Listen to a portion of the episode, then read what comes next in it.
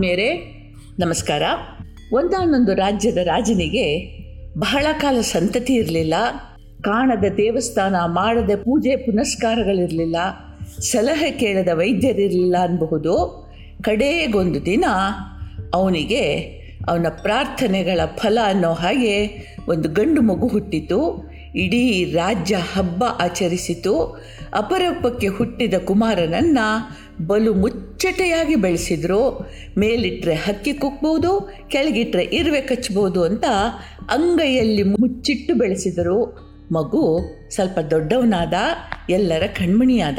ಒಂದು ಸಲ ಈ ರಾಜ್ಯ ಕುಟುಂಬ ಪಕ್ಕದ ರಾಜ್ಯಕ್ಕೆ ಹೋಗಬೇಕಾಗಿ ಬಂತು. ನದಿಯ ಮೂಲಕ ನಾವೆಯಲ್ಲಿ ಪ್ರಯಾಣ ಮಾಡ್ತಾ ಇದ್ದಾಗ ಒಮ್ಮೆಗೆ ಅಕಾಲಿಕ ನೆರೆ ಬಂತು.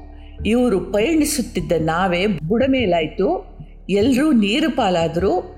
ಕೆಲವು ಶವಗಳು ಸಿಕ್ಕಿದವು, ಕೆಲವು ಸಿಗಲಿಲ್ಲ. ಸಿಕ್ಕಿದ್ರಲ್ಲಿ ರಾಜ ರಾಣಿಯರ ಶವ ಇತ್ತು. ರಾಜ್ಕುಮಾರ ಮಾತ್ರ ನಾಪತ್ತೆಯಾಗಿದ್ದ. ಕೆಲವು ವರ್ಷಗಳ ಕಳೆದು ರಾಜ್ಯನಿಷ್ಠರು ರಾಜಕುಮಾರನಿಗಾಗಿ ಹುಡುಕಾಟ ನಡೆಸ್ತಾನೇ ಇದ್ದರು ಒಂದು ದಿನ ಒಂದು ಆಶಾದಾಯಕ ಸುದ್ದಿ ಬಂತು. ದೂರದ ಊರೊಂದರಲ್ಲಿ ರಾಜಕುಮಾರನ ಲಕ್ಷಣಗಳನ್ನು ಇದ್ದವ ಒಬ್ಬ ಭಿಕ್ಷೆ ಬೇಡ್ತಾ ಇದ್ದಾನೆ ಅಂತ ಗೊತ್ತಾಯಿತು. ಮಂತ್ರಿಗಳು ಮಾರುವೇಷದಲ್ಲಿ ಆ ಊರಿಗೆ ಹೋದರೂ ಪರೀಕ್ಷಿಸಿ ನೋಡಿದರೆ ರಾಜಕುಮಾರನಿಗೆ ಇದ್ದಂಥದೇ ಮಚ್ಚೆ ಮಚ್ಚೆಯೊಂದು ಹುಡುಗನ ಪೃಷ್ಠಭಾಗದಲ್ಲಿತ್ತು ಮುಖದ ಲಕ್ಷಣಗಳು ಕೂಡ ಅವನನ್ನೇ ಹೋಲ್ತಾ ಇದ್ದವು. ವಿಚಾರಿಸಿ ನೋಡಿದಾಗ ನದಿಯೊಂದರಲ್ಲಿ ತೇಲಿ ಬಂದ ಬೋಧವಿಲ್ಲದ ಹುಡುಗ ಇವನು ಅಂತ ಗೊತ್ತಾಯಿತು. ಹುಡುಗನಿಗೆ ಕ್ಷೀಣವಾದ ತಾನು ನದಿಗೆ ಬಿದ್ದ ತನ್ನ ತಂದೆ ತಾಯಿಗಳ ತನ್ನ ರಾಜ್ಯದ ಕ್ಷೀಣವಾದ ನೆನಪು ಕೂಡ ಇತ್ತು. ಸರಿ, ಇವನೇ ರಾಜ್ಕುಮಾರ್ ಅಂತ ಗೊತ್ತಾಯಿತು. ಸಂಭ್ರಮದಿಂದ ಅವನನ್ನು ರಾಜ್ಯ, ಅರಮನೆ ಬರಮಾಡಿಕೊಂಡಿತ್ತು. ಅವನ ವಿದ್ಯಾಭ್ಯಾಸಕ್ಕೆ ತಕ್ಕ ಗುರುಗಳು ನೇಮಿಸಲ್ಪಟ್ಟರು ಬುದ್ಧಿವಂತ, ಗುಣವಂತ ಹುಡುಗ ಯೋಗ್ಯ ರೀತಿಯಲ್ಲಿ ತರಬೇತಾದ ಇವೆಲ್ಲ ಸುಸೂತ್ರವಾಗಿ ನಡೀತು. ಆದರೆ ಅವನು ಭಿಕ್ಷುಕನಾಗಿ ಕಳೆದ ದುರ್ದಿನಗಳ ಭೀಕರ ನೆನಪು ಅವನನ್ನು ಕಾಡ್ತಾ ಇತ್ತು. ಮಂದಿ ತೋರಿಸ್ತಾ ಇದ್ದ ತಿರಸ್ಕಾರ ಹಸಿವು ತಡೆಯಲಾಗದೆ ಬೈಗುಳ ಕೇಳ್ತಾ ತಾನು ಮತ್ತು ಮತ್ತು ಒಂದು ಹಿಡಿ ಅನ್ನಕ್ಕಾಗಿ ಬೇಡ್ತಾ ಇದ್ದದ್ದು, ಗುಂಜುತ್ತಾ ಇದ್ದದ್ದು, ಜಡ್ಡುಗತ್ತಿದ ತಲೆಯಲ್ಲಿ ಹೇನುಗಳ ಕಾಟ, ಕೊಳಕು ಚಿಂದಿ ವಸ್ತ್ರಗಳಿಂದ ಹೊರಡ್ತಾ ಇದ್ದ ದುರ್ವಾಸನೆ, ಚಳಿಯಲ್ಲಿ ನಡುಗ್ತಾ ಕಳೆದ ರಾತ್ರಿಗಳು, ಬಾಯಾರಿ ಬಸವಳಿದು ಒಂದು ಗುಟುಕು ನೀರಿಗಾಗಿ ತಾನು ಪಟ್ಟ ಯಾತನೆ ಹೀಗೆ ನೂರಾರು ನೆನಪುಗಳು ಅವನನ್ನು ಕಿತ್ತು ಕಿತ್ತು ತಿಂತಾ ಇದ್ವು ಇವುಗಳಿಂದ ಬಿಡುಗಡೆ ಪಡೆಯೋದು ಹೇಗೆ? ವಿಚಾರಿಸಿದ ಗುರುಗಳು ಒಂದು ಉಪಾಯ ಹೇಳಿದರು. ಮತ್ತೊಂದು ಸಲ ಭಿಕ್ಷುಕನಾಗು ಅಂದರು ಯುವರಾಜ ಒಪ್ಪಿದ, ಅನಾಮಧೇಯ ಭಿಕ್ಷುಕನಾಗಿ ಭಿಕ್ಷೆ ಬೇಡಲಿಕ್ಕೆ ಹೊರಟ. ಕಳೆದು ಹೋದ ದಿನಗಳು ಮತ್ತೆ ಮರುಕಳಿಸಿದ್ವು.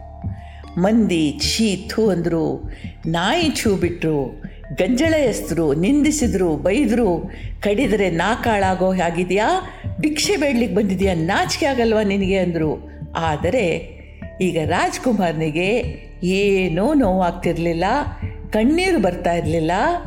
ಬದಲಾಗಿ ಹೀಗೆ ವರ್ತಿಸ್ತಾ ಇರೋರನ್ನು ಕಂಡು ಕನಿಕರ ಅನ್ನಿಸ್ತಾ ಇತ್ತು. ವಾಪಸ್ ಬಂದ ಗುರುಗಳಲ್ಲಿ ತನಗಾದ ಅನುಭವಗಳನ್ನು ಹೇಳ್ತಾ ನಕ್ಕ. ಗುರು ಅಂದರು, ರಾಜ್ಕುಮಾರ, ನೀನು ಯಾರು?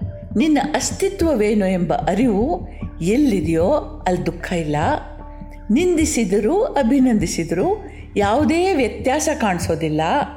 ಈಗ ನೀನು ರಾಜಕುಮಾರ, ಈ ರಾಜ್ಯದ ಯುವರಾಜ, ಭಾವಿ ಚಕ್ರವರ್ತಿ ಎಂಬ ತಿಳುವಳಿಕೆ ನಿನಗಿದೆ. ಮಂದಿಯ ಅಭಿಪ್ರಾಯದಿಂದ ನಿನ್ನ ಸ್ಥಾನಕ್ಕೆ ಏನೂ ಚ್ಯುತಿ ಇಲ್ಲ ಅಂತ ನಿನಗೆ ಗೊತ್ತಿದೆ? ನಿನ್ನ ಸ್ಥಾನದಲ್ಲಿ ನೀನು ಸಂತೃಪ್ತ. ಈ ಅರಿವಿನ ಹಿನ್ನೆಲೆ ನಿನ್ನ ಮನಸ್ಸನ್ನು ಸ್ಥಿರಗೊಳಿಸಿದೆ. ಇನ್ನು ಕಳೆದು ಹೋದ ದಿನಗಳ ನೆನಪುಗಳು ಹೀಗೆ. ಅವು ಬರೀ ನೆನಪುಗಳು ಮಾತ್ರ, ಮತ್ತೆಂದೂ ಮರಳಿ ಬರದ ದಿನಗಳವು? ಆದರೆ ಆ ನೆನಪುಗಳಿಂದ ಕಲಿಯೋದು ತುಂಬ ಇದೆ. ಎಂದು ದೀನರನ್ನು ಕಂಡಾಗ ಹೀನೈಸಬಾರ್ದು. ನಿಜವಾದ ಹಸಿವು ಮನುಷ್ಯನನ್ನು ಪ್ರಾಣಿಗಳಿಗಿಂತ ಕಡೆಯಾಗಿರುತ್ತದೆ. ಆದುದರಿಂದ ಹಸಿದವನಿಗೆ ಅನ್ನ, ನೀರು ನೀಡುವುದು ಭಗವಂತನ ಆರಾಧನೆಗಿಂತ ಮೇಲು. ದಯೆ, ಕಾರುಣ್ಯ, ಬದುಕಿನ ಮೂಲ ಸೂತ್ರ ಅಂತ ಹೇಳಿದರು. ನಮಗೂ ಈ ಕಥೆಯಿಂದ ಕಲಿಬೇಕಾಗಿ ತುಂಬ ಇದೆ.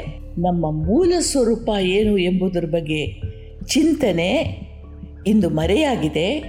ಹುಟ್ಟು ಸಾವುಗಳ ಮಧ್ಯದ ಅಂತರದಲ್ಲಿ ಸುಖವಾಗಿ ಬದುಕುವುದು ಬದುಕಿನ ಗುರಿ ಎಂಬ ಭಾವನೆ ಇದೆ.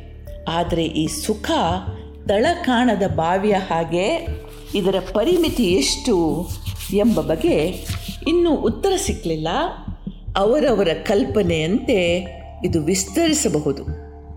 ಈ ವಿಸ್ತರಣೆಯ ಹಂತದಲ್ಲಿ ನಾವು ಒಂದರ್ಥದಲ್ಲಿ ಭಿಕ್ಷುಕರು, ಎತ್ತರಕ್ಕೆ ಏರುವ ಧಾವಂತದಲ್ಲಿ ಮನಸ್ಸು ಒಲ್ಲದ್ದನ್ನು ಮಾಡಬೇಕಾಗಿ ಬಂದರೂ ನಾವು ಹೇಸೋದಿಲ್ಲ. ಹೀಗೆ ಭಗವಂತನಲ್ಲಿ ಮೇಲಿನ ಅಧಿಕಾರಗಳಲ್ಲಿ, ಕಾಲದಲ್ಲಿ ಕುಟುಂಬದವರಲ್ಲಿ ಬೇಡ್ತಾ ಕಾಡ್ತಾ ಬದುಕ್ತೀವಿ. ಒಮ್ಮೆ ನಮ್ಮ ಅಂತರ್ಯದ ಬಲದ ಪರಿಚಯ ಆಯಿತು ಅಂದರೆ ಸೈ ಅನಿವಾರ್ಯ ಕರ್ಮಗಳಿಗೆ ಬದ್ಧರಾಗಿ ನಡೀತಾ ಇದ್ದರೂ ಈ ಭಿಕ್ಷುಕ ಪ್ರವೃತ್ತಿ ತನ್ನಿಂದ ತಾನೇ ಮಾಯ ಆಗ್ತದೆ, ತನ್ನ ಅರಿವಿನ ತೃಪ್ತಿ ಉಳಿತದೆ. ಅದು ಬದುಕು ಮೀರಿ ಬ್ರಹ್ಮನಾಗುವ ಹಾದಿಯ ಮೊದಲ ಹೆಜ್ಜೆ ಅಂತದೆ ನಮ್ಮ ಪ್ರಾಚೀನರ ಜ್ಞಾನ. ನಿಮಗೆಲ್ರಿಗೂ ಒಳ್ಳೆಯದಾಗಲಿ ಜೈ ಹಿಂದ್.